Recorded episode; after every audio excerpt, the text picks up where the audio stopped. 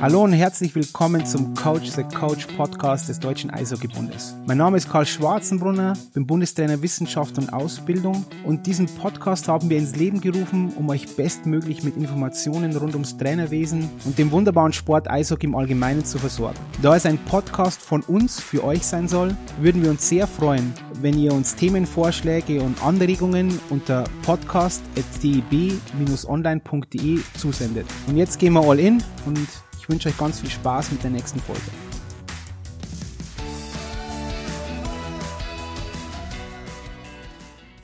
So, hallo und herzlich willkommen zu einer neuen Folge des DIB Podcasts Coach the Coach. Heute mit Christian Winkler, Managing Director Sports Red Bull Eishockey. Das ist der Titel. Ist das richtig, Christian? Ja, erstmal grüß dich, Karl. Danke für die Einladung. Äh, Habe mich wirklich gefreut und Du hast den Titel, muss ich sagen, politisch ganz korrekt ausgesprochen. Ja, das ist gut. Managing Director Sports Red Bull Eishockey. Danke, dass du da bist, Christian. Ich glaube, ich möchte heute gern drei große Blöcke so mit dir besprechen. Also erstens mal deinen eigenen Lebensweg, weil ich es immer höchst interessant finde, wie man in so Stellen im Sport kommt, weil da gibt es ja mehrere Möglichkeiten. Du hättest ja dem Sport komplett Adieu sagen können oder Trainer werden können, aber stattdessen bist du in diesen Managerbereich gegangen dann der zweite Block ist so für mich die Entwicklung Nachwuchsspieler. Und der dritte Block wird dann Trainerentwicklung sein. Und da freue ich mich ganz, ganz, ganz, ganz stark drauf, auf das Gespräch heute. Aber beginnen möchte ich, wie ich es gesagt habe, Christian, erzähl mal kurz von dir. Du warst ja, hast beim Rissersee als Torwart gespielt oder in Weiden, dann in Trier, dann in Peiting, dann faktisch nominell auch beim EHC München, oder? Mal kurz, wenn man so. Das glaube ich, klammern wir, das klammern wir ein. Das klammern, okay.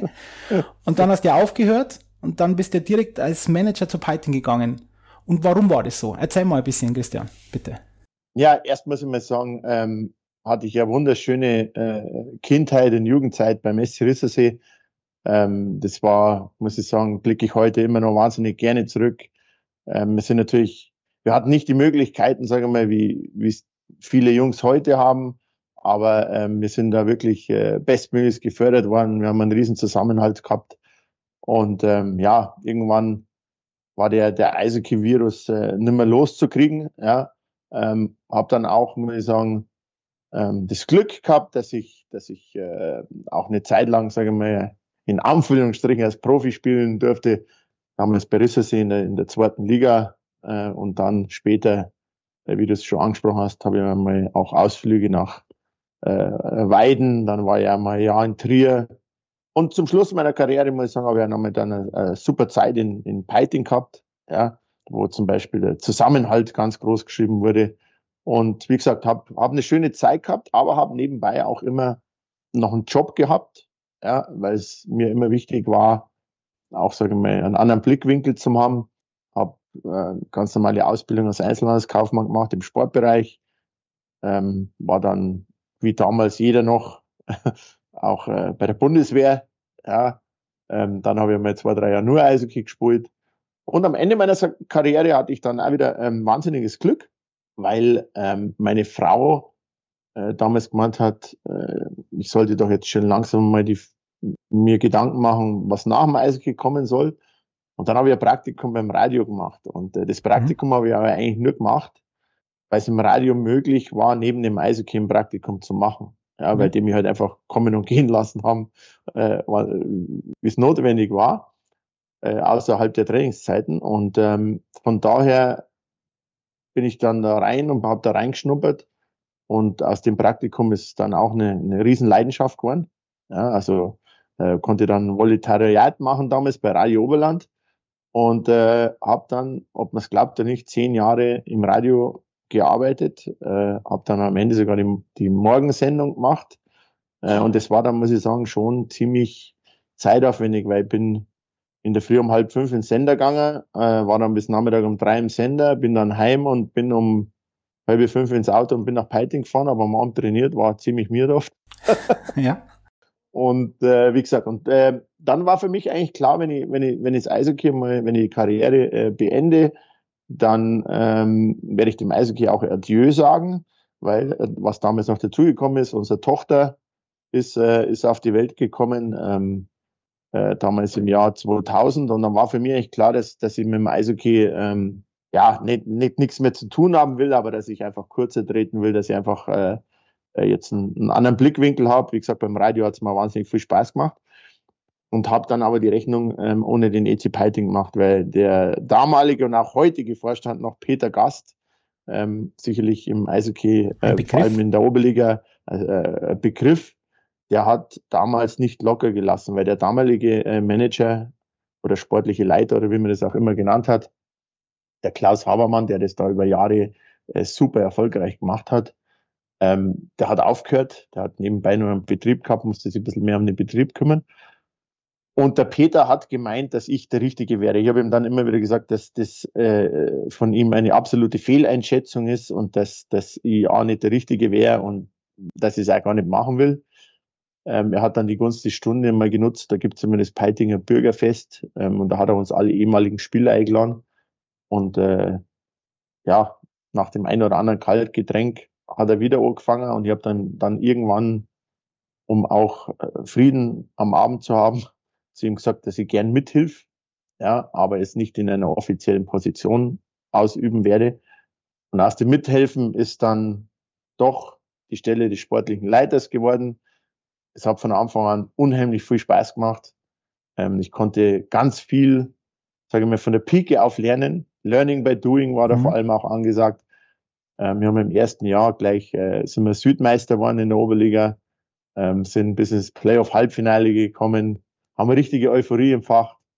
Und ähm, ja, und von da an konnte ich mir auch dann vorstellen, ähm, das vielleicht mal Fulltime zu machen. Jetzt ein paar Nachfragen, Christian, weil das ja auch später reinfällt in das Thema ähm, Nachwuchsspieler, aber ich will Sie jetzt schon mal fragen, weil du hast das im Nebensatz angedeutet mir war es auch immer wichtig, dass ich gleichzeitig neben Eishockey eine Ausbildung mache und so. War das dir wichtig oder deinen Eltern oder wem? Weil das ist ja immer so eine Frage bei, bei vielen Eishockeyspielern, die dann sagen, nein, ich setze alles auf eine Karte, wer Profi oder nicht. Wie wäre da jetzt auch deine Einschätzung, wenn, der, wenn jetzt ein junger Spieler, weil das jetzt gerade reinpasst, deswegen möchte ich jetzt fragen, mhm. ähm, ist es wichtig, eine Ausbildung zu haben aus deiner Sicht? Also in erster Linie ist es für mich mal heute wichtig, dass die Jungs alle einen Schulabschluss haben. Okay. Ja? Äh, weil das ja schon oft heute die Diskussion war. Und man mhm. darf jetzt die Zeiten von früher nicht unbedingt mit den Zeiten von heute vergleichen. Früher war es wirklich einfacher, neben, neben äh, dem Eishockeysport auch noch eine Ausbildung zu machen. Ja, wie gesagt, ich war damals in einem, ich durfte die Ausbildung in einem Sportgeschäft machen, in Garmisch. Ähm, und, und ich konnte zum Beispiel mittags zum Training gehen. Ähm, wenn Spiele waren, bin ich freigestellt worden. Das ist heutzutage nicht mehr ganz so einfach, weil die Betriebe natürlich auch ihre Leute brauchen. Und gerade in der Ausbildungszeit von den Jungs viel abverlangt wird. Aber für mich ist vor allem sehr, sehr wichtig, dass die Jungs alle einen guten Schulabschluss haben. Und ähm, da hat man natürlich auch mit dem einen oder anderen immer seinen Kampf, der dann meint jetzt gerade, sage ich mal, äh, wenn es Richtung Abitur oder Matura geht, dass sie nach, nach der zehnten Klasse aufhören und sagen, ja, jetzt habe ich einen Realschulabschluss. Dann sage ich mal, Jungs, aber ihr könnt noch viel mehr machen und das wird euch später dann sicherlich, sicherlich auch helfen. Ähm, haben wir, kommen wir später dann sicherlich auch noch drauf, aber haben wir in der Akademie zum Beispiel aktuell eine, eine unheimlich hohe Quote, äh, wie die Jungs jetzt die Schule abschließen. Ähm, aber mir war es damals, ehrlich gesagt, auch wichtig. Ähm, ich war jetzt nicht der allerbeste Schüler, muss ich ehrlich dazu sagen. Äh, ich habe mich oft mal ein bisschen hart getan. Ähm, die Leidenschaft war öfter mal woanders als, wie, als wir bei der Schule. Aber mir war es dann schon wichtig, einen, einen Lehrberuf zu haben, um dann auch, sage ich mal, wenn es jetzt mit dem Eishockey nicht klappen würde, also ich war jetzt nicht so das begnadete Talent, also ähm, es war jetzt nicht unbedingt vorgezeichnet, dass ich auch mehr Geld mit, mit dem Eishockey verdienen werde. Und da war es mir eigentlich dann schon wichtig, einen, einen Beruf zu haben. Und zumal es dann auch damals, ähm, wie gesagt, äh, Einzelhandelskaufmann im Sportbereich äh, Spaß gemacht hat, weil es einfach auch da mit Sport zu tun gehabt hat. Ja. Aber um deine Frage nochmal äh, abgekürzt äh, zu beantworten, mir ist es sehr, sehr wichtig, dass die Jungs nicht nur auf die Karte Eishockey setzen, sondern auch einen größeren Blickwinkel haben. Okay, dann auf das kommen wir noch, wie du gesagt hast, also nochmal detaillierter, aber dann springen wir wieder zurück. Manager, okay, du machst, hat der Freude bereitet, alles gut. War dann auch mal das Thema Trainer zu werden? Ja, es war dann mal so, dass ähm, im Peiting wir den Trainer entlassen mussten, äh, mussten deswegen, weil es eine Spielerrevolte gegeben hat. Ja, und das ist in so einem, sage ich mal, Verein wie Peiting schwierig, weil das sind zu 95 Prozent einheimische Spieler gewesen und wenn die mal auf die Barrikaden gehen, dann wird es schwierig. Ja. Äh, ich finde, der Trainer hat damals eine sehr gute Arbeit geleistet, ja, und war eigentlich dagegen, dass wir das machen, aber ähm, da ist es leider der Dynamik äh, dann ähm, zum Opfer gefallen, dass, dass wir das machen mussten, weil die Jungs dann teilweise gar nicht mehr ins Training gekommen sind. Mhm. Und ähm, damals waren die Mittel begrenzt und ja, dann bin ich halt gefragt worden, ob ich, ob ich mir das vorstellen kann. Das waren damals noch äh, äh, knapp zwei Monate am Ende der Saison. Und es hat mich interessiert und ich habe es dann auch gemacht und habe aber auch ganz schnell festgestellt, dass ich kein Trainer ähm, sein werde, dass ich, dass ich als Trainer äh, nicht arbeiten will. Ähm, habe mehrere Gründe gehabt. Ähm, als Trainer musst du bisschen einen anderen Blickwinkel haben. Ich sehe meine, meine Stärken eher darin, äh, dass ich, dass ich, dass ich Leute zusammenbringe, dass ich Leute überzeuge. Musst du zwar als Trainer auch, aber ich sage jetzt mal, die, die, das Taktische und, und, und das Ganze drum und dran ist vielleicht auch dem ein bisschen geschuldet gewesen. Als Torwart hast du einen anderen Blickwinkel zum Spiel. Ja. Mhm. Ähm, und von daher habe ich das aber ganz schnell gemerkt, dass das äh, nicht, nicht unbedingt meins ist, wobei es am Anfang, muss man jetzt auch dazu sagen, unheimlich erfolgreich war. Ich glaube, die ersten sieben Spiele haben wir in Serie gewonnen. Ja. Und ähm, habe aber, wie gesagt, wusste, dass das nicht unbedingt an mir liegt, sondern da hat man einmal wieder gesehen, wenn man eine gute Stimmung in der Mannschaft bringt, was das, was das, äh, was das dann auch für einen Effekt haben kann. Also die, das war dann wirklich so, da musstest du teilweise nur die Tür auf und zu machen und die Jungs haben marschiert, ja. Ja, genau, die Dynamik rein. Aber das war dann nie mehr Thema, oder? Also das war ein einmaliger Ausflug. Und ich glaube das einmal oder, oder zweimal, glaube ich, nie mehr gemacht, Thema. Es war in München, aber das ist ja dann oft mal so, wenn, wenn, wenn, wenn man sich dann mal vom Trainer trennt. Wir haben das Gott sei Dank. Oder ich sage jetzt mal, ich war jetzt die letzten 20 Jahre nicht so oft in den Trainerwechsel involviert, weil wir äh, immer wirklich äh, große Konstanz auf, auf der Trainerposition hatten. Aber zweimal war es dann noch. Einmal hat der Trainer von selbst äh, das Handtuch geschmissen und einmal hat man noch einen Wechsel und da habe ich dann überbrückt. Ja, aber das hat jetzt dann weniger, sage ich mal, mit mit Trainer zu tun gehabt. Das, das sehe ich ja dann auch immer mehr, mehr wie Entertainen dann. Ja, du musst halt dann schauen, mhm. dass du äh, auf der einen Seite schnell wieder einen neuen Trainer findest und auf der anderen Seite halt, sage ich mal, ähm, den, den Zwischenraum noch äh, über die Bühne bringen aber auch da war es für mich absolut kein Thema, irgendwie ähm, als Trainer zu arbeiten. Was ja aus meiner Sicht immer eines der größten Stärken ist, die man als Mensch haben kann, wenn man sich selbst erkennt und weiß, was man gut kann und was man nicht so gut kann oder was man möchte und nicht möchte. Also ich glaube, dass solche Menschen und auch Trainer oder wirst du auch mal getroffen haben, die vielleicht gar keine Trainer sein wollen, aber irgendwie in das Korsett gezwungen wurden und umgekehrt, wo man denkt, hm, das wäre ein richtig guter Trainer, der aber sich dann nicht dazu entschließen kann. Um, so wie du ein bisschen nicht Manager werden wolltest. Ja, ich muss sagen, Karl, das ist oft dann einmal sowas, wo man dann denke, wenn äh, es gibt ja oft mal dann, wenn ein langjähriger Trainer dann plötzlich Manager wird oder ein langjähriger Manager wird dann plötzlich Trainer, Trainer mhm. wo mir, mir dann schon oft die Frage stelle, warum machen die das? Weil äh, Trainer und sportlicher Leiter oder Manager sind zwei total unterschiedliche Paar Schuhe. Ja. Und ich glaube auch zum Beispiel eine Organisation ist dann am erfolgreichsten, wenn man es wirklich unterteilt und sagt, die Spieler spielen, die Trainer trainieren und die Manager, die Manager managen. Ja, das ist, glaube ich, ein, das vielleicht der eine oder andere mag es als Floskel ab, abdreschen, aber ähm, ich, ich sehe das wirklich so, weil es gibt für jeden Bereich Fach, Fachleute. Ja, und jetzt auch überhaupt nicht unter Wert betont, ja.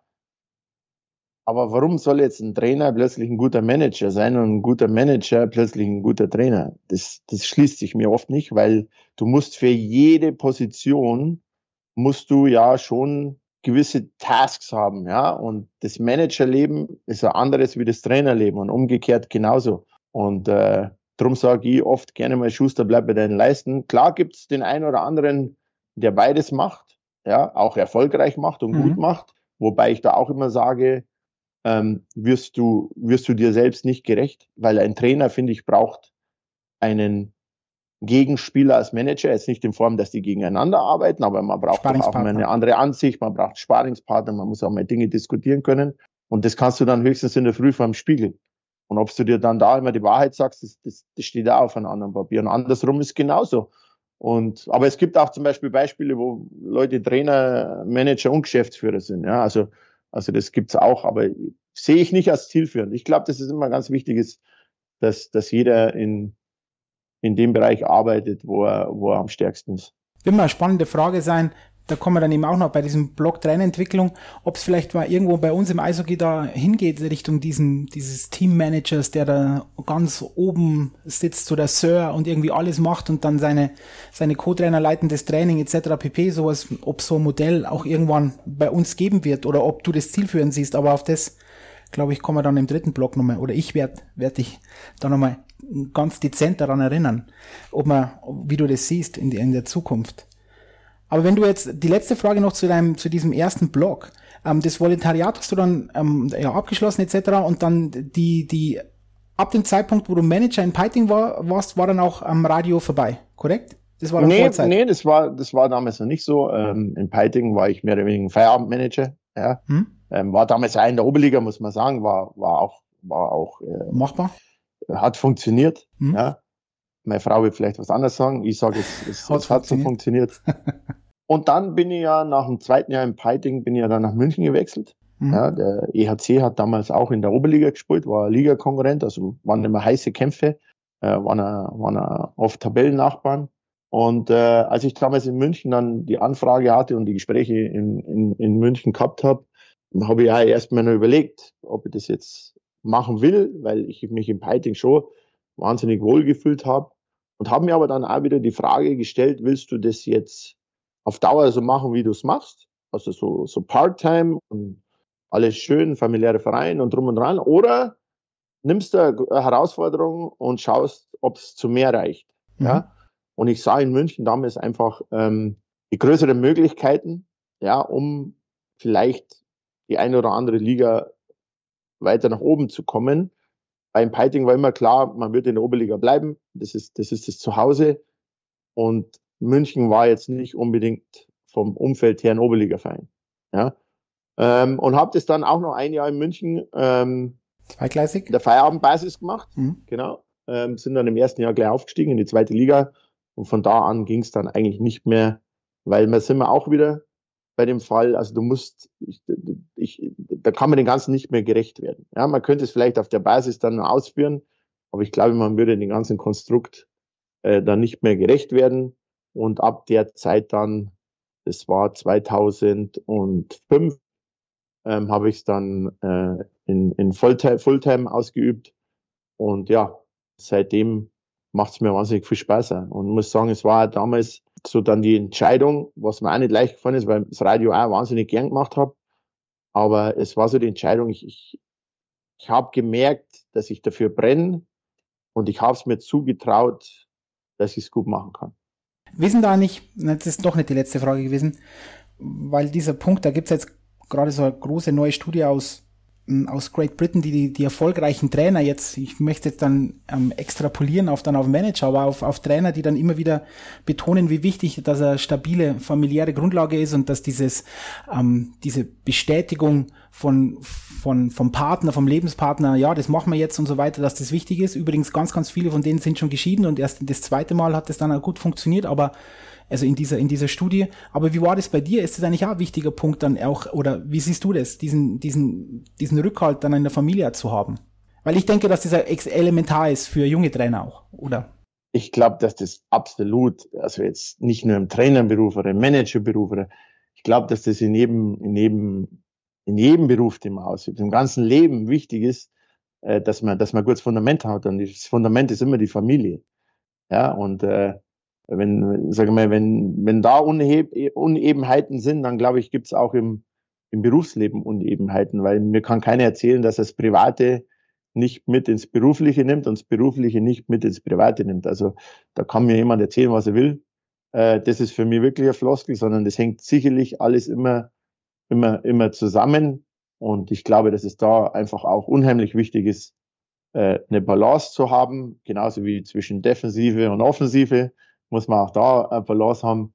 Und ähm, wenn das passt, dann ist es, glaube ich, der Grundstein, dass man erfolgreich sein kann. Machen wir jetzt mal einen, einen, einen, harten Cut. Wir werden wahrscheinlich immer wieder auf deine Lebenslinie zurückkommen, aber jetzt dieser zweite Block, diese Nachwuchsspielentwicklung. Und ich möchte mal ganz, ganz oben anfangen und dann erst runtergehen. Wie siehst du unabhängig von der U23-Regel, das ist alles egal, ich will nicht auf das also Regelwerk hinaus, sondern wie siehst du Entwicklung von, von jungen Spielen in der Top-Liga, in der DL, in der DL? Ihr müsst ja wegen dieser Regel oder vielleicht auch, weil es generell nützlich ist, junge Spieler auch zu entwickeln. Wie funktioniert das?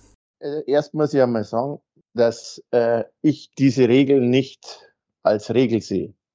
Ja, weil äh, da kann ich aber jetzt auch gescheiter herin, weil wir natürlich viele junge Spieler durch unsere Akademie entwickeln. Mhm. Ja, ich sage immer, es gibt gute Spieler und es gibt vielleicht nicht so gute Spieler.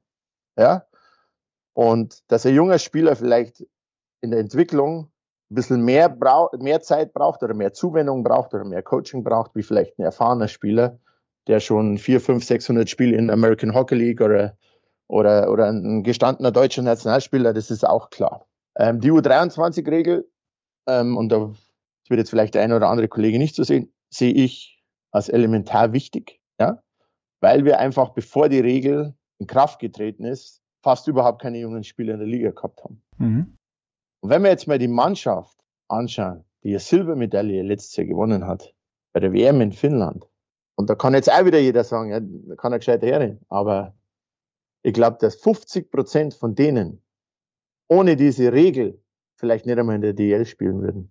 Und äh, darum kann man da auch immer groß drüber, drüber diskutieren, über die Regel, die ich nicht als Regel sehe. Äh, wir spielen zum Beispiel aktuell auch, obwohl wir nahezu ein volles Line-up haben, ähm, mit vier U23-Spielern. Ja? Aber das darf eben nicht der Grund sein, ob jemand spielt oder nicht spielt. Ein junger Spieler muss natürlich in der Entwicklung, wie ich es gerade gesagt habe, vielleicht noch mehr unterstützt werden. Aber um sich zu entwickeln, muss man auch die Spielzeit bekommen. Ja, und wenn ich den nicht kriege, dann werden wir ja nicht entwickeln können. Das ist für dich ein elementarer Bestandteil ist ähm, Eiszeit.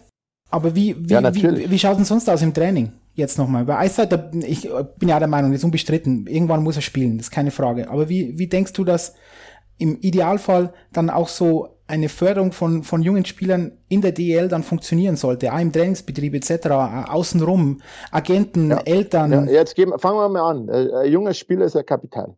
Ja, Kapital, das ich erhöhen möchte. Und wenn ich ein Kapital erhöhen möchte, dann muss ich mich ja auch drum kümmern. Kannst nicht einfach nur auf die Seite legen. Funktioniert in den einen oder anderen Business vielleicht auch, aber ähm, um Kapital oder sagen wir irgendwas zu verbessern, muss ich ja damit arbeiten. Also muss ich einen jungen Spieler Umfeld bieten, in dem er sich verbessern kann. Ähm, das fängt an mit hoffentlich einem Development Coach, den man hat im Trainerteam. Ja, ich meine, mittlerweile, glaube ich, hat nahezu fast jedes äh, Profiteam äh, drei, wenn nicht vier Trainer. Mhm. Ja, dann äh, braucht es auch in meinen Augen immer wieder auch mal einen Skills Coach. Ja, weil der Cheftrainer, der hat oft andere Dinge zu tun. Der Cheftrainer, sage ich jetzt mal überspitzt, der ist dafür zuständig, dass man Spiele gewinnt. Ja, aber der Trainerstab ist dafür zuständig, dass man Spieler entwickelt. Ja, und äh, jetzt nehmen wir mal nur das Beispiel bei uns. Ich kann jetzt nicht für andere sprechen, aber ähm, ich glaube, dass, dass viele andere auch so arbeiten. Äh, unsere jungen Spieler kommen früher als die anderen, arbeiten dann in der Workout-Gruppe 1, machen ihr Off-Ice-Programm und gehen dann 40 Minuten vor der Mannschaft aufs Eis und haben dort ihr Development-Eis und haben dann mit dem äh, Pierre Lat, der bei uns für dieses, äh, für, für sagen wir, die jüngeren Spieler mit zuständig ist, 25 Minuten extra Eis, in dem die Dinge machen, wo er meint oder in, Absprache mit dem Toni, dass sie sich äh, verbessern können müssen. Ja, das fängt an über Zweikämpfe, das fängt an über, über technische Sachen. Und da versucht man dreimal die Woche, Dienstag, Mittwoch, Donnerstag, die Jungs natürlich ähm, zu dem normalen Teamtraining, weil Teamtraining ist ja auch wieder was, äh, beim Teamtraining fokussiert sich ja jeder Trainer in erster Linie aufs Team. Darum heißt es ja auch Teamtraining. Und nach dem Training ist es dann auch oft so, dass, äh, dass auch nochmal weiter individuell äh, mit, mit diesen Jungs gearbeitet wird. Und das balanciert dann auch wieder das Aussage, wenn es der ein oder andere vielleicht äh, zwölf Minuten statt 16 Minuten spielt, dass er zumindest über diese, über die Woche den Load zusammenbringt, der notwendig ist. Ja. ähm, da muss man, glaube ich, junge Spieler äh, außenrum, also die, die gehören einfach vollumfänglich betreut. Ja, also auch danach dann wieder. Äh, kann nicht sein, dass, ich, dass wenn ein junger Spieler, sage ich mal, die Kabine verlässt, keiner mehr da ist. Ja, äh, Fitnesscoach, Physios etc. Das ist, ist in meinen Augen auch ein, ein ganz, ganz wichtiger Bereich. Wir haben dann das Glück, dass wir äh, einen, einen Sportpsychologen haben, der in der Akademie arbeitet und auch weiter mit den jungen Spielern, wenn sie dann zu den Profimannschaften kommen, ähm, in Kontakt sind. Ähm, das muss ich sagen, das, das läuft auch ganz hervorragend. Und äh, ja, ist einfach ein, ein, ein vollumfängliches Programm. Ich weiß, dass das bei jedem, nicht bei jedem Club möglich ist. Ja, also so ehrlich muss man auch immer sein. Aber ich glaube auch, dass sich junge Spieler nur entwickeln können, wenn sie das dementsprechende Umfeld haben. Bei einem Punkt möchte ich nachhaken, Christian, und zwar, das war jetzt dein Nebensatz, ja, dass der Cheftrainer kümmert sich ums Spiele gewinnen. Aber wie wichtig ist der Cheftrainer in der Entwicklung von jungen Spielern? Weil ähm, machen wir es jetzt da, jetzt, jetzt bin ich provokativ, okay, Christian, nur ein bisschen. Ist, machen wir es hm? dann nicht auch zu leicht, wenn man sagt, okay, das machen meine Co-Trainer, mein Development Coach, mein Techniktrainer, mein ähm, Athletiktrainer und so weiter, die kümmern sich um die. Aber wie wichtig ist dann ja. schlussendlich doch die Ansprache vom Cheftrainer? Weil der Cheftrainer ist der Cheftrainer, ist der Cheftrainer, ist der Cheftrainer. Jetzt hast du es ja gerade äh, ein paar Mal betont, der ist der Cheftrainer und der Chef gibt ja den, den, den, den Ton vor und die Linie vor. Ja, äh, das, was zum Beispiel der Peer am Eis mit den Spielern erarbeitet. Das äh, ist, geschieht natürlich immer alles in, in Absprache mit dem Cheftrainer. Und der Cheftrainer entscheidet ja auch, wie viel Eiszeit der, der junge Spieler bekommt. Ja, aber ich meine jetzt sage ich mal so in, in der täglichen Arbeit, ja, ist der Cheftrainer in erster Linie, sagen wir, für die Mannschaft zuständig und auch, sage ich mal, fürs, fürs taktische und für die Spielvorbereitung, was machen wir wie, wo, was. Und dann braucht er natürlich jemanden an seiner Seite, der sich um das andere kümmert. Und weil ich sage zum Beispiel, ein Cheftrainer steht mehr unter Stress wie, wie der, wie der Assistant. Er muss die ganze Verantwortung tragen und er kann sich nicht vollumfänglich um alles kümmern. Und da sind wir auch wieder beim Thema. Wenn der Cheftrainer dann vielleicht auch noch der sportliche Leiter ist, dann kommt das noch dazu. Und das wird alles von dem weggehen, was in meinen Augen wichtig ist für die Entwicklung von jungen Spielern. Absolut d'accord. Jetzt, aber wo ist dann deine Rolle bei dem ganzen Christian? Weil das, auch wenn sie dann jünger sind, aber, oder jetzt auch schon in der DL angekommen, aber wie ist denn deine Rolle bezüglich, wie kommunizierst du mit denen, auch bei der Verpflichtung oder mit Eltern oder mit Agenten und so weiter? Das ist ja dann, ist das dein Thema? Absolut. Ähm, es ist ja, es geht ja schon los in der Akademie. Ja, ähm, ich bin ja so unheimlich glücklich, ähm, dass wir die Red Bull Juniors haben, die in der Alps Hockey League spielen. Das ist äh, äh, äh, die Liga unter der Ice League, ja, mit äh, vielen italienischen Mannschaften, slowenischen Mannschaften und österreichischen Mannschaften. Das ist eine, eine Profiliga.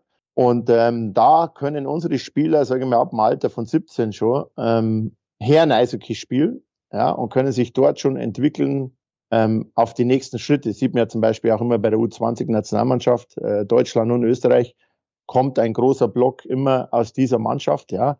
Dort haben sie den Vorteil, die haben viel Eiszeit, sie spielen Special Teams, Überzahl, Unterzahl, haben absolut professionelle Bedingungen, äh, was, was das Training und das Umfeld anbetrifft. Und da sieht man ja dann schon, wer von den Jungs wann bereit sein kann, den nächsten Schritt zu machen. Und da muss man sich, glaube ich, auch immer ähm, frühzeitig darauf vorbereiten. Äh, man muss ihnen den Weg vorzeigen, man muss ihnen auch ganz klar sagen, dass einem eine Etage höher dann auch nichts geschenkt wird. Ja, nur weil man, sagen wir vielleicht in Anführungsstrichen äh, im, im, im Junior-Bereich äh, Topscorer war, heißt das nicht, dass, dass jetzt äh, oben die erste, erste und zweite Reihe Mittelstürmer wartet, bis der den Job übernimmt. Ja, sondern dass man sich da alles hart erarbeiten muss und mehr oder weniger einen Job klauen muss oder sich einen Job verdienen muss. Ja, und dafür äh, muss man bereit sein und muss man vorbereitet sein. Und diese Gespräche fangen schon ziemlich früh an. Dann ist es äh, bei uns ja immer so, dass wir die Jungs dann ja immer wieder auch hochziehen ähm, zum, zum, zum Profitraining, sowohl in Salzburg wie auch in München, äh, wo sie dann schon mal reinschnuppern können, wo sie dann mal sehen, wo, wo geht die Reise hin. Dann ist es unser Job, ähm, für die Jungs Spielplätze zu definieren, ja, auf welchen Rollen sie spielen könnten. Und das müssen wir halt dann auch glaubhaft umsetzen. Ja, weil das Schwierigste ist, wenn du Leuten was vorzeichnest oder was versprichst und dann wird es nicht eingehalten. was im Sport immer mal passieren kann, weil Sport ist dynamisch, Sport äh, ist, ist täglich eine, kann täglich eine andere Wetterlage sein. Ja, ähm, ist eine Mannschaft gut unterwegs, steht eine Mannschaft unter Druck, spielt eine Mannschaft vielleicht sogar gegen den Abstieg. Das, das verändert viele Parameter. Die kann man vorher nicht vorhersagen, aber man kann, man kann Tendenzen vorhergeben. Und das Allerwichtigste trotzdem finde ich, ist, dass man, wie ich vorhin angesprochen habe, neben diesen ganzen Parametern, die man, die man vorgibt, ist, ist die tägliche Arbeit. Weil wenn dann das eine oder andere nicht eintritt und die tägliche Arbeit auch nicht getan wird, dann wird es irgendwann ganz, ganz eng.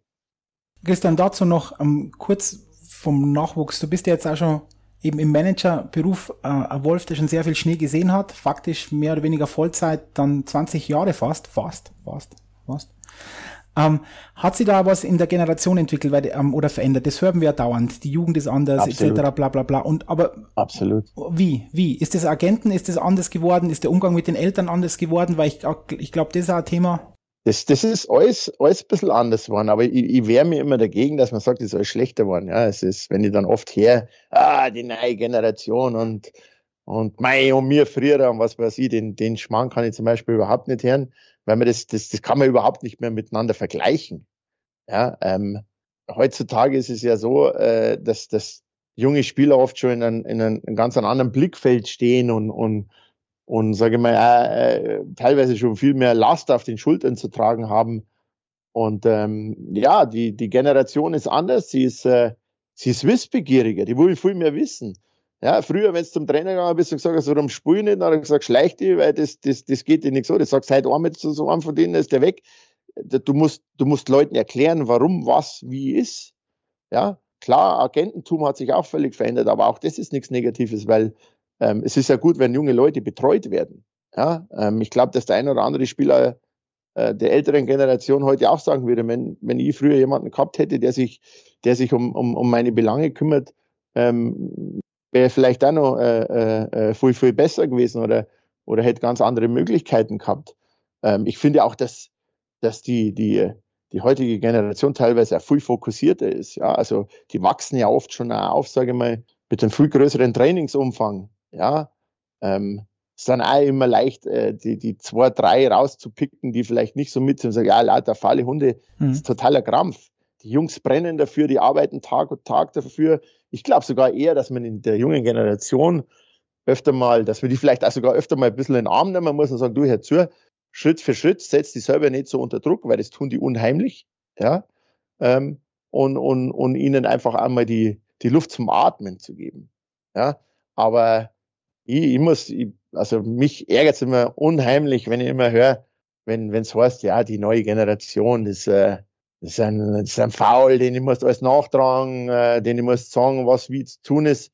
Ja, ist klar, die sind halt wissbegieriger und äh, sind vielleicht auch vom Kopf her, von der Intelligenz auch oft schon zwei Schritte weiter, wie wir das vor, vor 30, 40 Jahren waren. Also ich würde da in allen Dingen zustimmen. Den einzigen, einzigen Punkt, den ich mal ein bisschen sehe, wenn man sich ja so Untersuchungen anschaut, ist dieses Thema mit, mit Eltern, ob sie nicht manchmal den Kindern auch durch, durch äh, großes Beschützertum auch ein bisschen Resilienz nehmen. Da kann man wieder sehen, ob das gut oder schlecht ist, wird sich erst zeigen in den nächsten paar Jahren.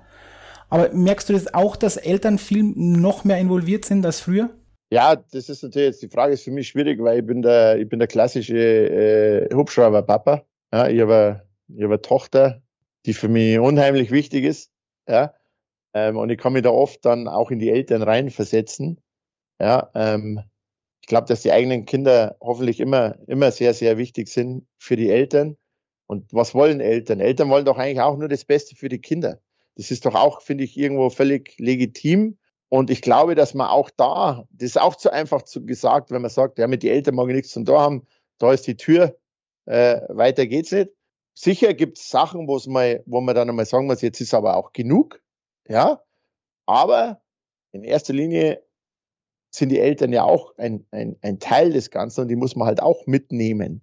Ja, wenn die Fragen haben, muss man halt die Fragen, wie gesagt, bis zu einer bestimmten Grenze beantworten. Ja, es, sagen wir, wenn es dann darüber hinausgeht und Eltern versuchen, äh, sich taktisch einzumischen oder in die Aufstellung einzumischen oder sonstige Dinge, dann glaube ich, äh, es ist ganz gut, wenn man einmal sagt, ähm, Sie haben auch, Sie haben, Sie sind in Ihrem Beruf auch sehr erfolgreich, aber ich kann mir nicht vorstellen, dass Sie sich jetzt von mir sagen lassen, wie Sie Ihren Job machen.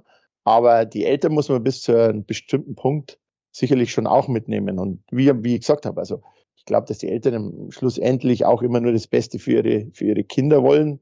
Ob es dann am Ende immer das Beste ist, wie man agiert, das sieht man meistens auch meistens erst danach. Ja, genau, das sieht man erst danach. Aber ich bin auch der Meinung, dass man es unbedingt mit einbauen muss, sind die größten Sponsoren der Kinder, das ist ein Faktum. Die Frage ist eben nur, inwieweit und dadurch, durch das Mitnehmen, glaube ich, kann man auch viel negatives Helikoptern auch irgendwo, ähm, ja, sage ich mal, im Keim ersticken, und im Präventiv arbeiten, wenn man mit ihnen viel kommuniziert. Also das ist ganz klar meine Meinung. Auch beim DEB, wenn wir jetzt die ersten Elternabende bei der U16 eingeführt haben und so, das finde ich ist elementar. Also wir, wir finden es richtig, richtig gut, wenn auch dann der Bundestrainer dort ist und nicht nur der U16 Bundestrainer, sondern auch der A-Team Bundestrainer, der dann auch vorzeichnet, wie kann so ein Weg ausschauen etc. Das ist ja auch wichtig für Eltern und deswegen sollte man sie auch mitnehmen. Also ich bin der festen Überzeugung, dass das ein guter Schritt war, die Eltern auch einzubauen. Bis zum gewissen Grad natürlich, genau wie du sagst, aber am Anfang sollte man sich schon mitnehmen, aus meiner Sicht. Und es ist doch, ich finde es da auch vor allem auch schön, wenn auch Eltern Träume haben. Ja? Also das, uh, das schön. ist ein Ding. Ich sage das ist immer so, Poet, grenzwertig, grenzwertig wird es dann, wenn Eltern versuchen, über ihre Kinder vielleicht das zu erreichen, was genau, sie nicht erreicht ja, haben. Und der, der Druck dann sagen, teilweise auf die Kinder auch äh, äh zu groß wird. Aber ansonsten muss man sagen, du hast vollkommen recht, wenn du sagst, ähm, die sind die größten Sponsoren. Ja, ich meine, was die alles auf sich nehmen, um unseren Sport, der, jetzt sage ich mal, das ist nicht so, dass ich da ein paar Fußballschuhe oder ein paar Turnschuhe nehme und, und dann geht's los oder einen Tennisschläger in die Tasche stecke, sondern da, da steckt ja schon ein Aufwand dahinter. Ja. Teilweise quer durch die Stadt zu fahren, Ausrüstung jeden Tag hin und her, äh, das, das ist schon, ist schon ein Aufwand. Ja. Gehen wir mal noch einen Schritt weiter und zwar jetzt richtig, richtig nach München, nicht jetzt unbedingt in die Akademie. Das, du hast schon kurz angedeutet und wir haben ja schon mal mit, mit Günther, mit Günther Oswald drüber gesprochen, über die Akademien in Salzburg. Aber wie sieht es jetzt aus in München? SAP Garden, Stichwort ähm, neuer, neuer Verein, Red Bull München Juniors und etc. etc. Wie, wie sieht denn da die Zukunft aus und wie siehst du da die Entwicklung? Oder wie möchtet ihr da fortgehen, vorgehen bei der Entwicklung von jungen Spielern? Also das erste muss ich jetzt mal sagen, ähm, durch die neue Infrastruktur, die wir ab der nächsten Saison haben, mit äh, dem SAP Garden ähm, erreicht das Münchner Eishockey, sage ich mal, eine, eine neue Dimension. Mhm. Ja, ähm, ich kann mich noch gut erinnern, als, als hier im Nachwuchs die Eltern mit am Eis gestanden sind und äh, das Training mitgeleitet haben, teilweise in den Pelzstiefeln. ähm, auch da, die wollten nur das Beste für ihre Kinder, aber damals äh, gab es halt einfach keine, keine Trainerschaft in dem Maße, wie es notwendig gewesen war, waren auch andere Zeiten. Ähm, heute muss ich sagen, hat die hat die äh, Trainerschaft schon einen, einen, einen unheimlich tollen Job geliefert, ja, äh, indem sie, äh, sagen wir, das Eishockey die letzten zehn Jahre auch im Nachwuchsbereich in München auf, auf, a gute, auf einen guten Level gehoben hat. Aber jetzt kommt natürlich nochmal eine, eine ganz andere äh, Stufe. Und äh, unser Slogan heißt aktuell Münchner für München, weil wir haben äh, über 330 Kinder bei uns im Nachwuchs. Und äh, wir wollen jetzt auf jeden Fall zum Start äh, all diesen Kindern eine Möglichkeit geben, sich im neuen Tempel, wie ich ihn immer nenne, in der neuen Infrastruktur zu beweisen. Ja, ähm, es wird keiner weggeschickt. Wir werden also auch nicht aufs Land fahren oder, oder in die umliegenden äh, Orte und, und Spieler abwerben. Im Gegenteil, wir wollen erstmal den Spielern, die wir haben, die Möglichkeit haben, äh, geben, auch im SAP Garden in der neuen Infrastruktur ähm, sich zu entwickeln. Wir haben dafür jetzt auch einen neuen Verein gegründet, das sind die Red Bull Juniors. Das ist in Anlegung äh, zu unserem äh, Programm in der Akademie, wo wir auch die Red Bull Juniors haben. Und äh, das Ganze wird jetzt unter das Dach vom EHC Red Bull München gehen. Mhm. Ja? Ähm, und wir denken, dass wir da wirklich auf einen, auf einen sehr, sehr, sehr guten Weg sein werden, und äh, wie gesagt, wir werden jetzt im nächsten Jahr ähm, auch noch weitere hauptamtliche Trainer äh, einstellen. Aktuell haben wir inklusive den Niki Jede, der das Ganze dann auch federführend leiten wird, äh, fünf, fünf Trainer. Und äh, wir werden dann in Zukunft zwischen neun und elf hauptamtlichen Trainern haben. Wir wollen, dass alle Mannschaften von einem hauptamtlichen Trainer geführt werden. Werden natürlich auch außenrum im Staff-Bereich noch einiges äh, mit dazu nehmen. Und dann, glaube ich, ist es wichtig, dass wir uns Schritt für Schritt weiterentwickeln. Also es wäre jetzt auch da wieder völlig verrückt, wenn man von Anfang an gleich sagen würde, ja, wir wollen die Spitze der Spitze sein, weil das ist gar nicht möglich, das wissen wir auch, sondern wir wollen uns auch da kontinuierlich äh, Jahr für Jahr äh, weiterentwickeln. Zum Beispiel mit der, mit der U20 spielen wir aktuell noch äh, in der Bayernliga, also das ist aktuell die, die vierte Liga äh, in dem Bereich. Ähm, klar ist das Ziel, irgendwann in der DNL spielen. Ja, aber das muss man sich halt auch erstmal verdienen und da versuchen wir jetzt in den nächsten Jahren gute Arbeit zu leisten, um, um dann auch dort, dort zu Hause zu sein. Wie jetzt nehmen wir auch wieder einmal aufgreifen können wir es ja.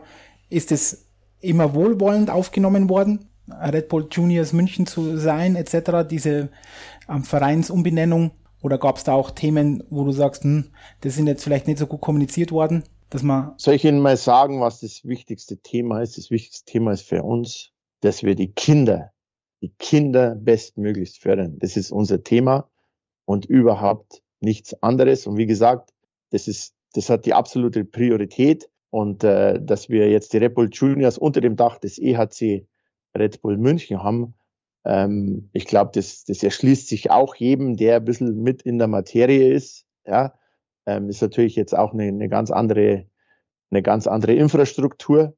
Ja, und dass man da natürlich im Fahrersitz sitzen will, ich glaube, das ist auch äh, äh, für jeden, für jeden nachvollziehbar. Aber ich betone es jetzt nochmal. Für uns ist das Allerwichtigste, dass wir die Kinder bestmöglichst fördern können. Und ich habe das Gefühl, dass das bei der Elternschaft unheimlich gut angekommen ist. Ja, wir hatten kürzlich einen, einen Infoabend hier in München. Und äh, ja, ich, ich habe auch sogar das Gefühl, der eine oder andere kann es gar nicht mehr erwarten, das Red Bull-Trikot zu tragen. Ist ja auch was Tolles für die, für die Jungs. Und wie gesagt, in Anlehnung auch an unser Programm in Salzburg, den dortigen Red Bull Juniors, ist es für uns einfach halt auch nur stimmig.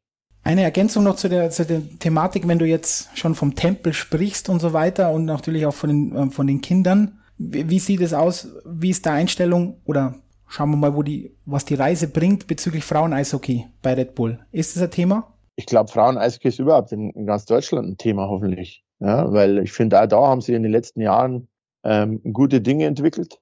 Ähm, und, und es spielen auch immer mehr Mädels im Nachwuchs. Ja. ja ähm, ist, ist auch der Case und dem wird man irgendwann mal Rechnung tragen müssen. Aber auch da sind wir äh, wie bei allem anderen. Da wollen wir erstmal den einen Schritt vom anderen machen. Ja. Und wenn wir was machen, wollen wir es richtig machen. Ja, äh, wir befassen uns mit dem Thema. Ja, und wenn wir dann uns gut genug dafür aufgestellt sehen, dann kann ich mir gut vorstellen, dass Damen Eishockey München durchaus eine Rolle spielt. Was ja Sinn machen würde in dem ganzen ähm, Konstrukt. Irgendwann, wie du sagst, wenn man es aufbaut, einfach auch unter dem Aspekt, dass jetzt einfach sehr viele Mädchen im Nachwuchs spielen. Ist ja Faktum. Und man muss ja dann sehen, wo, wo können die Mädels dann den nächsten Schritt machen. Ich glaube auch, dass es einfach wichtig ist, äh, bei Spielerinnen und Spielern ähm, dass das umso mehr Akteure wir haben in unserer schönen Sportart, umso besser ist es. Ja? Absolut. Und da sollte man wirklich äh, in alle Richtungen unterwegs sein und schauen. Und zum Beispiel auch, äh, was eine, eine Frage der Eltern war, ja, was passiert, wenn, wenn, wenn mein Kind es nicht schafft zum Profi? Mhm. Dann sehe ich uns auch irgendwo in der Verantwortung, dass wir helfen, dass wir den Burschen vielleicht irgendwo bei unserer Sportart behalten. Vielleicht über der Schiedsrichter, vielleicht über der Trainer, vielleicht spielt er irgendwo in der Bayernliga ja, und kann trotzdem aber seinen sein Sport noch nachfrönen, den er, den er äh, die ganze Kinder- und Jugendzeit betrieben hat. Also ich glaube, dass das auch ein ganz wichtiger Aspekt ist, dass man, dass man den Kindern oder dass man die Kinder immer wieder unterstützt, ähm, auch, sage ich mal, dann, wenn es dort, wo sie hin wollten, nicht ganz reicht, ähm, wenn man ihnen hilft, dass sie, dass sie unserem tollen Sport äh, verbunden bleiben. Christian, weil mir das gerade einfällt, war das eigentlich schon mal im Hinterkopf irgendwie Gedanken, dass Sport, also Eishockey, nahe Sportarten wie Floorball, ähm, Inline-Hockey und sowas, war das schon mal Thema, auch das in, bei, bei euch in München abzudecken? Irgendwo im Verein, dass man sagt, man nimmt sowas auf? Nee, das, das ist jetzt, eigene Sparte? Äh, das haben wir, haben wir jetzt nicht im Kopf. Wir, okay. wir konzentrieren uns wirklich äh, vollumfänglich ums Eishockey. Ich glaube, dass da auch genügend Angebote in München gibt und Umgebung, wo man, wo man das dann vielleicht zusätzlich noch äh, mitnehmen kann. Ich glaube, gerade in, in, den unteren Jahrgängen ist es sehr wichtig, dass die Kinder äh, auch mehr machen wie Eishockey. Hoffentlich spielen sie auch Tennis, Fußball oder sonst noch solche Dinge. Ähm, und dann, sage ich mal, wird sich das sowieso immer, ja, wird, wird jeder dem nachgehen, wo er sich am besten aufgehoben fühlt. Äh, wie gesagt, über 330 Kinder haben wir schon hier in München beim Eishockey. Und ähm, das ist das, worauf wir uns konzentrieren. Und sagen wir das Sommerprogramm, ähm, da sind wir auch sehr vielfältig. Natürlich spielen die Kinder im Sommer beim Training auch mit Tennis, Fußball äh, oder vielleicht auf einem, auf einem halben Boden in der Turnhalle äh, Floorball oder whatever. Aber äh, Sparte haben wir jetzt da nicht im Kopf. Christian, dritter Block, Trainerentwicklung. Da möchte ich auch wieder beginnen, so wie wir es bei den Spielern gemacht haben, so auf höchsten Ja, aber ich bin ja gar kein Trainer. Karl. Ja, aber, aber du entwickelst es.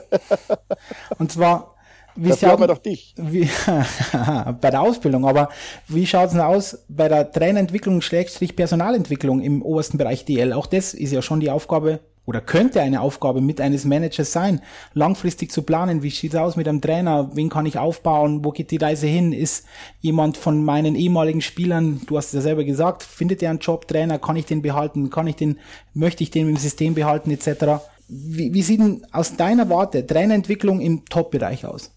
Ich glaube, dass das ein sehr wichtiger Bereich ist, äh, wie du es ja schon angesprochen hast. Du hast gesagt, das machen Trainer, ja, du bildest sie halt dann aus, ja, aber ich glaube, dass man schon ähm, gut beraten ist, einen Weitblick zu haben. Ja, äh, wie du ja gerade gesagt hast, bei einem Spieler halt auch schon zu schauen, wie agiert der, wie ist der in der Kabine. Äh, viele Spieler gibt's ja, die auch ein verlängerter Arm von einem Trainer sind, mhm. ähm, die man sich dann sicherlich auch äh, gut in, in, in, in der Rolle äh, vorstellen kann oder vielleicht sogar ein Manager, wo man sagt, du, äh, der, dem kann ich mir gut vorstellen. Und ich, ich liebe es, Leute mit Stallgeruch ähm, ähm, zu entwickeln, muss ich auch ganz ehrlich sagen. Und äh, ja, was jetzt die Trainer, die Trainerentwicklung anbetrifft, möchte ich mal zum einen sagen, wir hier in München waren jetzt die letzten zehn Jahre von Gott gesegnet, weil wir A, den besten, den erfolgreichsten und ich glaube auch die menschlichsten Trainer hatten, ähm, den es in dieser Zeit gegeben hat, ja, mit, mit Don Jackson, wo ich übrigens noch sehr, sehr froh bin, dass wir ihn immer noch an Bord haben als äh, als Trainer-Developer, der den Trainer nach wie vor, ähm, sage ich mal, äh, mit Rat und Tat zur Seite steht. Aber in dieser Zeit hat man sich natürlich schon auch immer mal Gedanken gemacht, was man weiß es ja, irgendwann kommt ja auch mal die Zeit danach. Und ich kann jetzt nur mal in, in, in unseren aktuellen äh, äh Fall eintauchen. Ähm, der Toni war bei uns Spieler. Der Toni wurde bei uns zum Trainer. Der hat ja damals schon als Assistentrainer von Don Jackson fungiert, hm. hat dann unseren Kooperationspartner in SC Rissersee übernommen, ähm, aber in unserem in unseren Ehren. Also wir haben ihn damals abgestellt. Es war jetzt nicht so, dass er zum SC gewechselt ist, sondern wir haben ihn für den SC abgestellt. Ähm, hat dann dort, finde ich, herausragende Arbeit geleistet, ist mit der Mannschaft sogar bis ins DL2-Finale vorgestoßen, ähm, hat dann auch sogar noch in der Oberliga, als der SC Risselsee einen finanziellen Kollaps gehabt hat, ähm, äh, weiter mitgeholfen, hat dort Spieler weiterentwickelt, und ist ja dann äh, zur Nationalmannschaft gewechselt. Und ich muss sagen, äh, Stefan Scheidnagel hat damals wirklich äh, ja, einen Weitblick gehabt. Ja, ich kann mich noch sehr gut erinnern, als der Stefan mich damals angerufen hat und äh, mich gefragt hat, wie ich denn zu der Personalie stehen würde. Und dann habe ich erst mal gefragt, ob er das ernst meint. Ja, weil der Toni, wie gesagt, war damals in seinem, in seinem dritten Trainerjahr. Ähm, aber umso mehr wir dann über die Thematik gesprochen haben, muss ich sagen, ähm, ist das Bild für mich klarer und verständlicher geworden und auch nachvollziehbarer. Ja. Und ähm, ja, und der Toni war dadurch natürlich schon immer in unserem Blick. Ja, äh, A, weil er, sagen wir, er hat für uns gespielt, er war schon mal als Trainer bei uns aktiv, er weiß, wie wir ticken, wir wissen, wie er tickt. Ja. Und ähm, von da war immer klar, dass der Toni, wenn der Don mal, wenn der Don mal Adieu sagen wird, dass der Toni ein Trainerkandidat äh, sein wird. Ein weiterer Kandidat zum Beispiel war auch Matt McElwain, äh, der, der auch erst in München als Co-Trainer aktiv war, dann mit dem EC Repul Salzburg zwei Meisterschaften gewonnen hat als Cheftrainer. Der ist jetzt in die, in die NHL gewechselt, also beziehungsweise in die NHL-Organisation von Anaheim, trainiert dort das Farmteam in, in San Diego. Ähm, dann gab es noch den einen oder anderen, aber für uns hat sich natürlich, wie gesagt, dass der Toni natürlich auch ähm, im deutschen Eishockey sehr, sehr tief äh, verankert war und, und sage mal über die Jahre jetzt äh, äh, tolle Arbeit bei der Nationalmannschaft geleistet hat, ähm, war er für uns von Anfang an ein Top-Kandidat und ähm, deswegen haben wir uns dann auch für ihn entschieden und der Toni ist ein, ein junger, ein innovativer Trainer, ähm, der, der täglich unheimlich akribisch arbeitet Und glaube, dass es für ihn aber wiederum jetzt wieder wichtig ist, ähm, auch Leute um sich herum zu haben, die ihn fördern und fordern. Und äh, das Fördern und Fordern, glaube ich, ist, ist in, einem, in, einem, in einem Club auch unheimlich wichtig, auf jeder Position, weil nur wenn du, sage ich mal, den, dieses Fördern und Fordern um dich herum hast, dann, äh, dann kannst du dich auch weiterentwickeln. Und wie ich meine, ich äh, äh fördern und fordern, ich glaube, dass es wichtig ist, dass man Trainer ähm, den Rücken stärkt von Anfang an, ja, äh, dass man, dass man nicht sofort nach zwei, drei Niederlagen nervös wird, ja, weil das ist für keinen zielführend. Natürlich muss man über Dinge diskutieren und kann nicht einfach Dinge immer weiterlaufen lassen. Das meine ich dann mit dem Fordern, wenn man über Dinge diskutiert. Wenn man, ich bin zum Beispiel immer jemand, ich sage immer jedem, was ich sehe, höre und fühle. Ja, und für mich ist immer wichtig, dass, dass der, der Trainer oder wer auch immer oder der Spieler oder der Mitarbeiter das nie persönlich nimmt. Ja, weil das ist ja nicht, ist ja keine persönliche Kritik an der Person, sondern es ist, äh, sind für mich Fragen oder Diskussionen, in der Sache. Und für mich steht immer ähm, an oberster Stelle, dass, dass wir uns als Organisation, als Club weiterentwickeln. Und ich glaube, dass man sich nur weiterentwickeln kann, indem man sich auch mal, auch mal challenged. Ja, aber trotzdem ist es, glaube ich, wichtig, dem Trainer oder dem Trainerstab oder dem Umfeld auch das Gefühl zu geben, dass, dass man, dass er Rückendeckung hat, dass man, wie gesagt, nicht nach, nach zwei, drei Niederlagen am Stück nervös wird. Ja, weil dann kann sich ein Trainer nicht entwickeln. Weil dann wird er immer nur den Panik-Button drücken und ich glaube, dass das äh, auf Dauer nicht förderlich sein wird. Ähm, und was ich noch dazu sagen will, äh, Karl, ganz kurz, ähm, sind wir ganz einfach den Trainer, sind wir ganz einfach dem Trainer irgendwas in die Schuhe zu schieben. Ich finde das oft, ja, tut mir oft so schwer, wenn ich Diskussionen höre, lese oder so. Ja, der Trainer hat das nicht gemacht, der Trainer hat das nicht gemacht, der Trainer hat das nicht gemacht. Der Trainer ist der, der den Taktstock schwingt, ja. Aber am Eis sind es die Spieler, die es zum Richten haben. Und im Umfeld ist es das Management, was es zu richten hat. Ja. Und das immer nur auf den Trainer zu projizieren, das äh, finde ich, finde ich immer, da macht, macht man sich schon immer sehr, sehr, sehr einfach. Ja. Und äh, ein Trainer, wie ich vorhin gesagt habe, kann sich sicherlich auch nur entwickeln, wenn er Rückendeckung hat und gefördert und gefordert wird.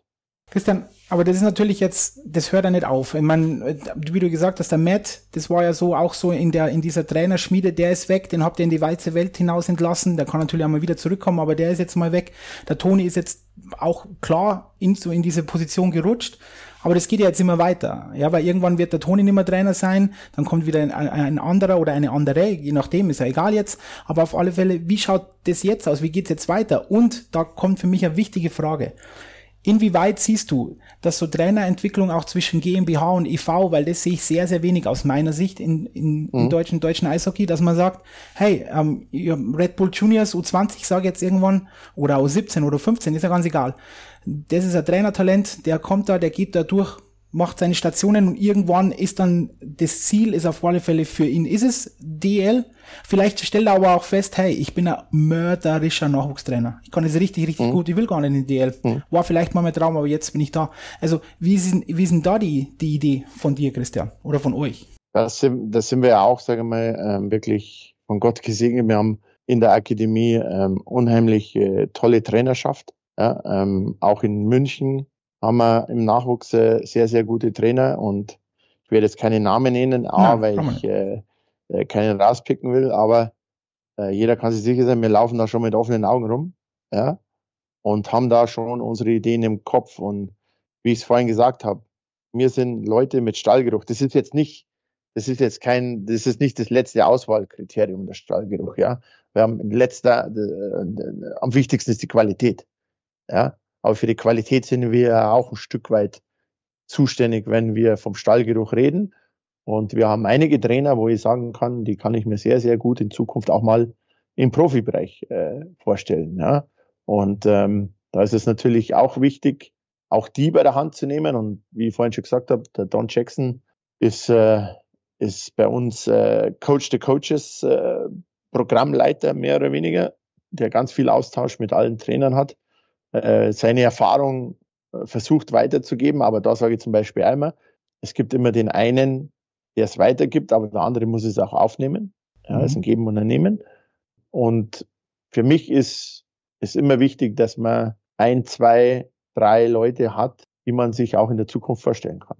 Ja, also auch du hast gerade wieder richtig gesagt, es gibt welche, die haben sich dem Nachwuchs verschrien. Gott sei Dank gibt's die, muss ja. ich ganz ehrlich sagen, weil das ist wahrscheinlich die wichtigste äh, Trainersorte, die wir im Eishockey haben, weil äh, ohne Nachwuchs kommt nichts. Sicher auch so. Und trotzdem wird es immer wieder den einen oder anderen geben, der auch im Profibereich arbeiten will. Und äh, da sind bei uns oft Tür und Tor geöffnet. Zum Beispiel in, in Salzburg haben wir auch den, den Daniel Peterson, der ist äh, der, einer der beiden Co-Trainer, der auch über die Jahre sehr erfolgreich in der Akademie gearbeitet hat. Ja, das sind alles so Leute, wo man, wo man immer Dinge, oder wenn ich jetzt, äh, jetzt nenne ich doch Namen, aber wenn ich jetzt den Timo Lebejoki nehme, der die Alps Hockey League Mannschaft seit Jahren erfolgreich trainiert, äh, immer wieder Jahr für Jahr tolle äh, äh, Talente entwickelt. Ähm, vielleicht ist der auch mal einer, der sagt, du, jetzt, jetzt will ich mal eine Etage höher. Jetzt, das ist jetzt mein Ziel und, und das will ich jetzt machen. Ähm, da muss man so Leute auf jeden Fall immer im Blick haben.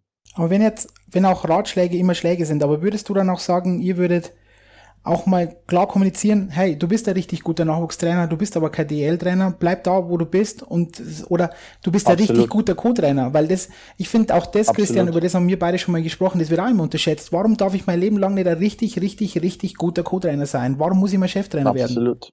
Absolut, absolut, absolut. Ähm, ich glaube, dass das unheimlich wichtig ist sogar. Ja, ein wichtiger, ein guter Co-Trainer, der ist, der ist elementar wichtig, ja, weil der Co-Trainer ist in meinen Augen immer die Brücke zwischen der Kabine und dem Trainerbüro. Ja? Ähm, ein guter Nachwuchstrainer ist äh, elementar wichtig. Ja, und das muss man, finde ich, auch immer, immer äh, früh genug erkennen. Ja, und, und dann glaube ich, und den Leuten vor allem auch die Wertschätzung dafür geben, dass bei dem, was sie tun, richtig gut sind. Ja, genau. Das ist ja auch oft wichtig. Und das mhm. ist ja oft so, dass die Leute oft mal vergessen werden. Bist du übrigens der Meinung, Christian, weil ich glaube schon, dass meine Analyse relativ richtig ist, dass das nicht so oft passiert im deutschen Eishockey, dass man eben auch im, im, im Stammverein, im EV sieht, äh, nachschaut, ob da gute Trainer sind, dass sich das ändern wird in Zukunft, weil es immer so, so ein bisschen so Silo-Denken. Der ist Nachwuchstrainer, bleibt da sein Leben lang Nachwuchstrainer. Der ist ähm, Profitrainer, bleibt sein Leben lang Profitrainer und diese Durchlässigkeit, also dass man auf die eine oder andere Seite kommt, ist sehr, sehr, sehr gering, bis mhm. überhaupt gar nicht vorhanden.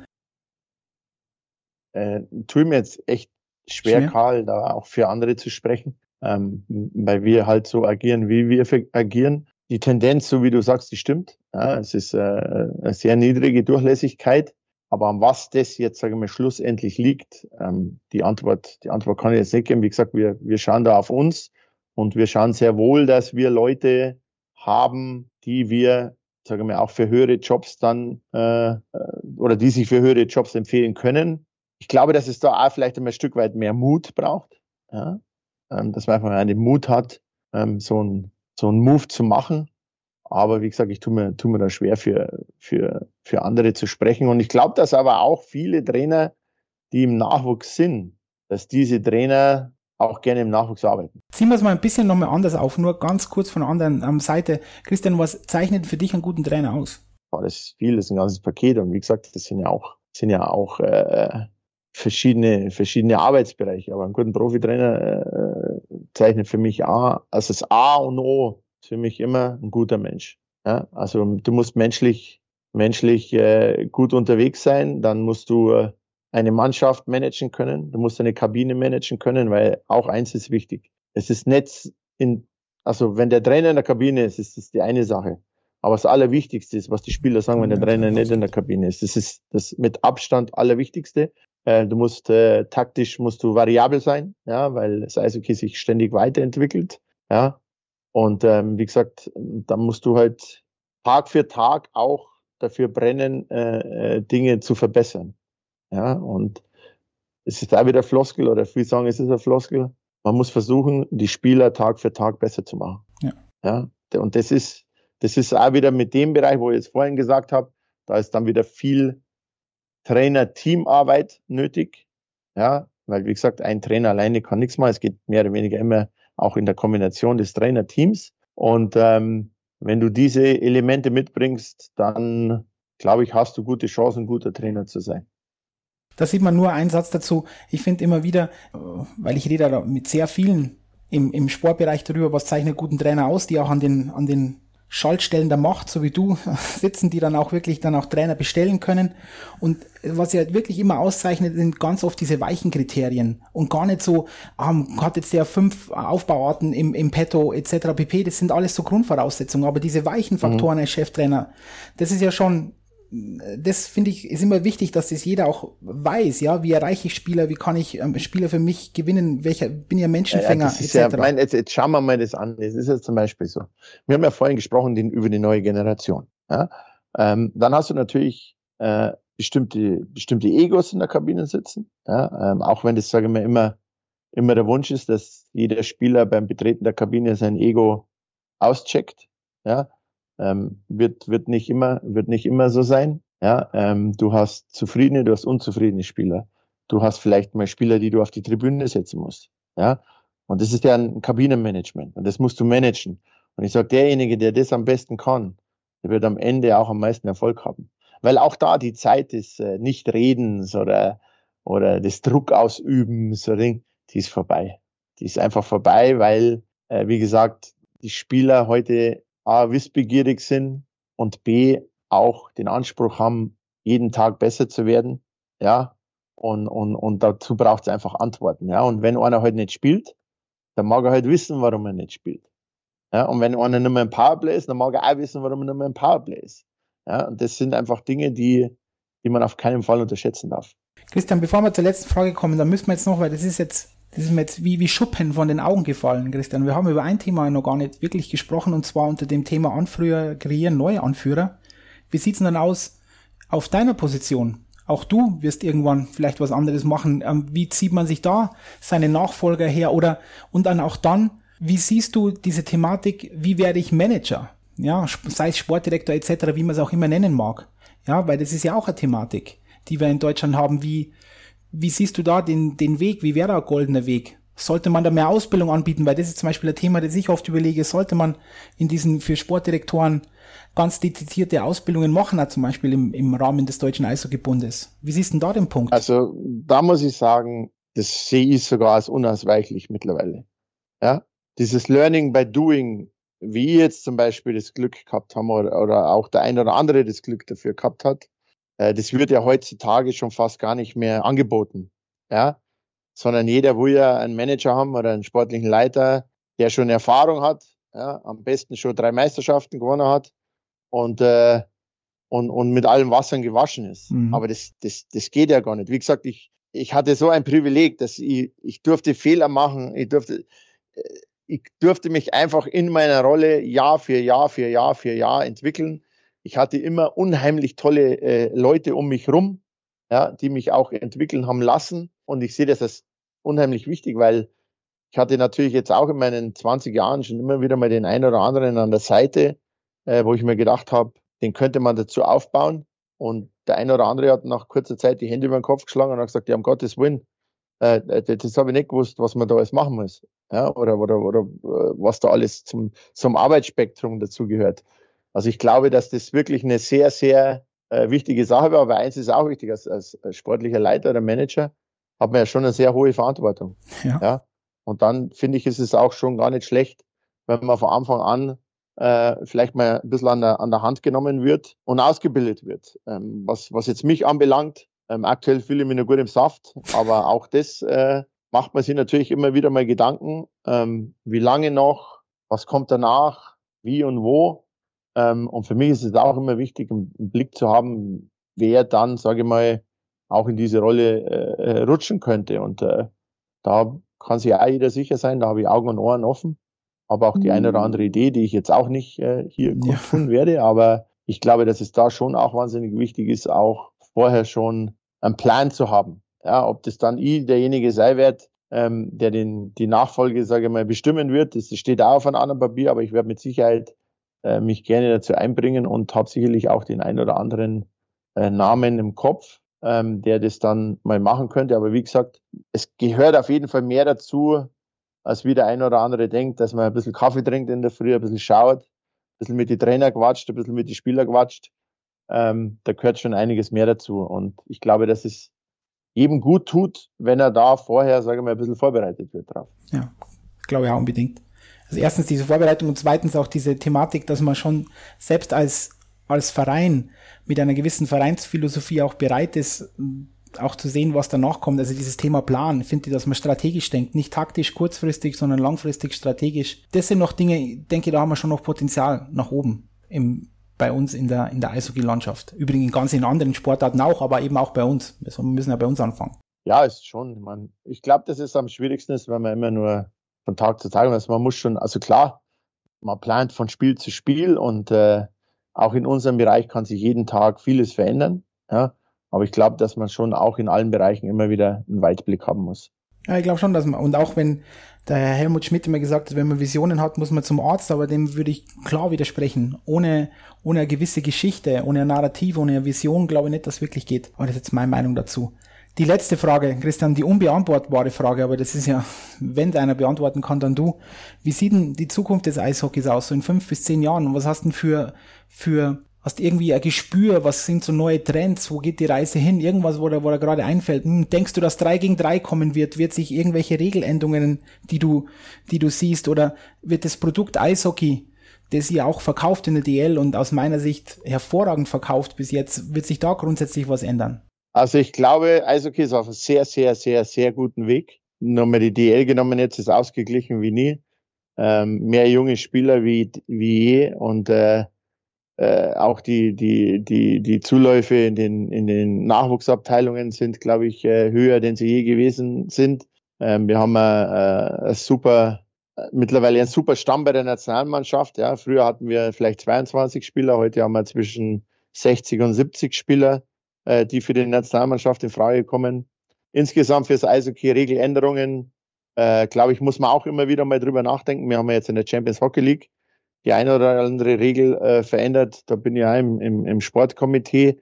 Da haben wir auch, sage ich mal, sehr, sehr hitzig, kontrovers diskutiert. Ähm, aber ich glaube, dass die Änderungen, die dann eingeführt wurden, ähm, dem Spiel gut getan haben. Und ich glaube, dass es auch da wichtig ist, dass man immer wieder über Dinge diskutiert. Ja, ob man es am Ende des Tages dann macht, steht immer auf einem anderen Papier. Aber Fortschritt wird es nur geben, wenn man Dinge versucht äh, voranzutreiben, wenn man über Dinge diskutiert, wenn man, wenn man sich challenged, weil ansonsten bleibt es beim Stillstand. Der Stillstand ist ein Rückschritt und äh, ich glaube, dann, dann kommt man nicht weiter. Aber insgesamt sehe ich es also okay ähm, auf, ein, auf einen sehr, sehr guten Weg. Das ist doch ein Schlusswort. Danke, Christian. Danke für die Zeit. Unbesiegbar bleiben und wir hören und sehen uns. Danke, Christian.